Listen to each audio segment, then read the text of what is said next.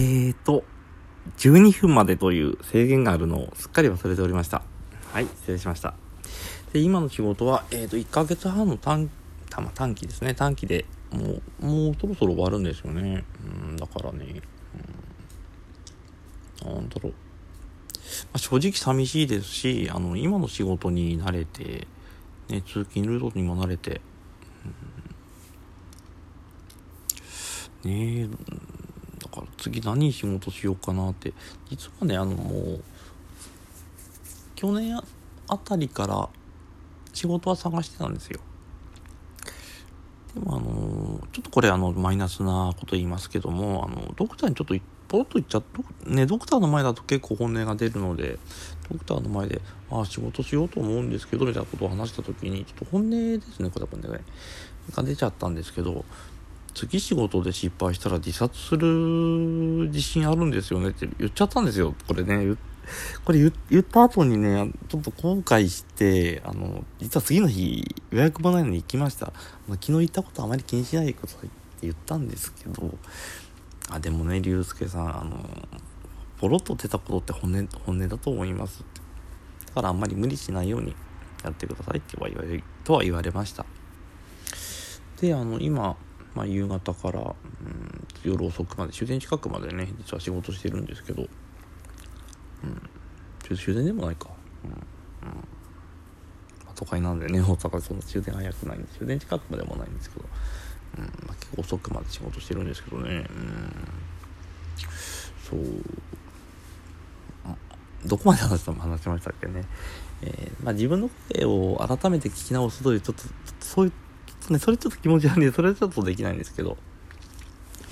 口が乾きますね。あと10分。うん、うん、あと10分ですか。ね、うん、まあそうだね。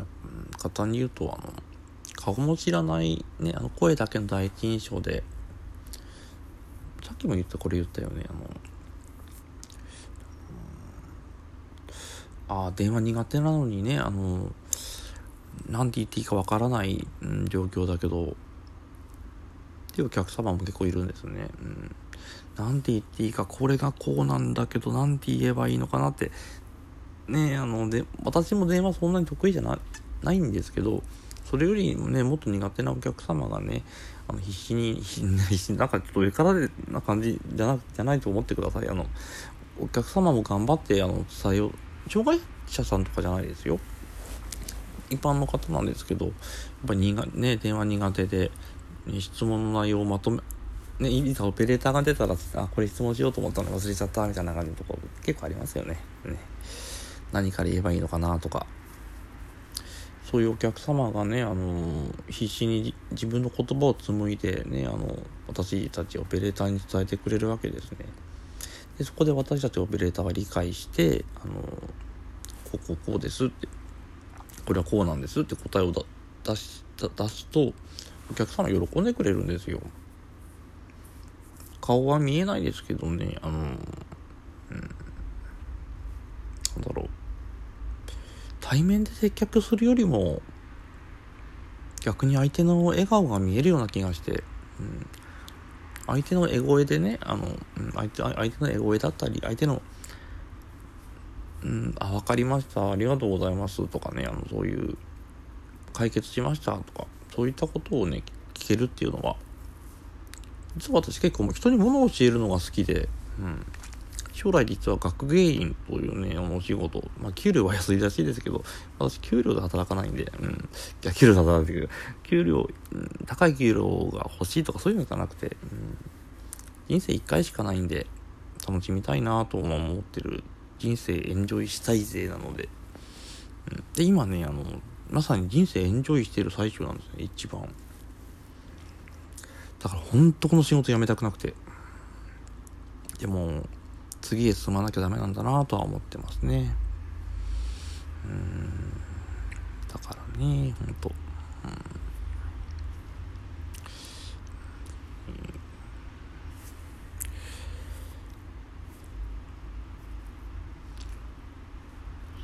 そんな感じで、そうですね。うん、意外と人とお話しするのが好きだったりする方っていうのはテレフォンオペレーター向いてるかもしれないですね。うん、私もそんなに饒舌だったり、ね、口が滑らかに喋れたり、どちらかというとしたらタラズな方かもしれません。でも、え、何言ってんのって言われたことは一度もございません。ございませんとか言ってね、なんかちょっとテレフォンモードになりましたけど。まあもちろんね、あの今、夜中というか、まあ朝の5時40分だろうというところで、近所迷惑にもなるんでね、あの、これぐらいの音量で喋ってますけども。もちろん電話で話すときは、はい、お電話ありがとうございますがね、大きな声でね、大きな声、大きな声でもないですけど、うん、ちゃんと相手相手様にお客様に聞こえるような声で明るく喋ってますけど、うん、だからそんな感じで、うん、テレフォンオペレーター楽しいなとは思うので、うん、ぜひ、あの結構ね、あの、派遣で、派遣で今一番多いんじゃないかな。うん、ちょっとうちの職場は男性も女性も半々ぐらいで、うん、今コロナでね、失職された方結構いらっしゃるかもしれませんが、ね、あの、派遣が、また大抵テレフォンオペレーターっていうのは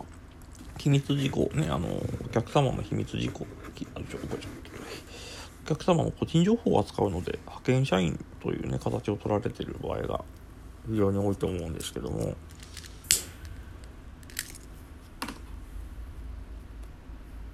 派遣っていうとなんかどういうふうに思ってます？皆さん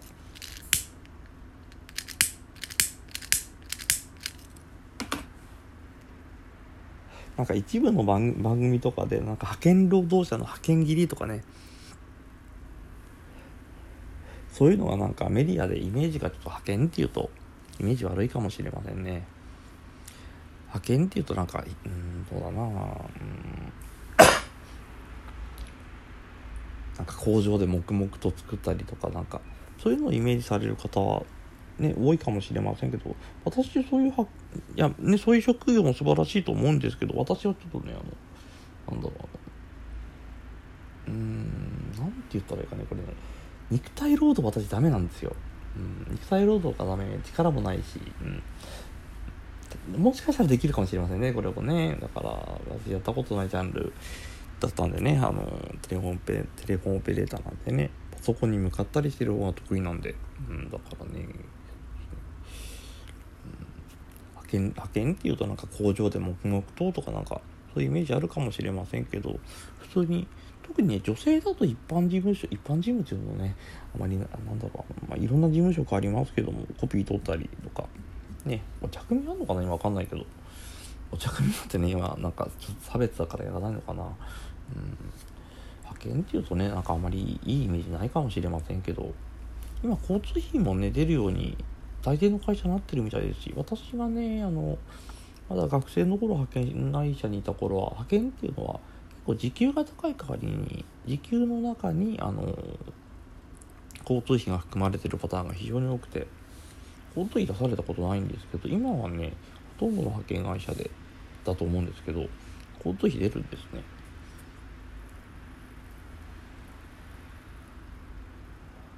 なんだっけな、これ、サブロック協定だかなんかね、あの、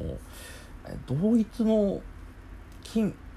同一の勤労に対して同一の対価を払うとか、なんか、なんかね、そういうなんか、法法改定だかなんか、組合の改定だかなんか、そういうなんかね、まあ、まあ、とりあえずね、うん、交通費が出ることは多いと思います。お時間給も、まあ、1000円、1000未満。まあ、大阪市の単価ですけどね、1000未満はまずないんじゃないかなって。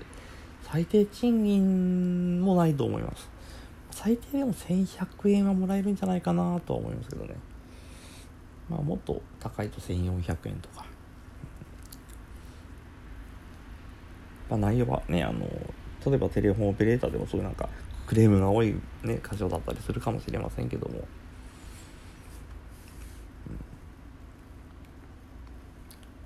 今いろんな派遣会社がね乱立していて、うん、ちょっとどこがいいのか見極められない方も非常に多いかもしれません。私が18歳の頃というともう20年前なんですね。20年前はまあ派遣会社でいうっていうとなんだろうテレビ CM をしている会社ばかりだったんですけどうん、今はね名前も聞いたこともない派遣会社が非常に多いんですけど、うん、どこのね派遣会社さんも多分おそらくよくしてくださると思います、うん、紹介予定派遣というのもありましてあの一定期間例えば半半年だったり1年間でその会社で働いて派遣会社派遣社員として働いてみてであの双方の合意、うん、わた例えば私だったら私もこの会社で正社員になりたいです。でねあの A 社という会社に働いていて A 社側もあの龍介さんに正社員は、ね、私とこれからも私たちと一緒に働いてほしいってなったら正社員になることができる紹介予定派遣というのもあります。ですのでまあコロナ禍ですけどコロナの渦中ですけどいろいろ選択肢はあるんじゃないかなと思います。特に都市部だと結構いろいろ本当選択肢あるよ。はい。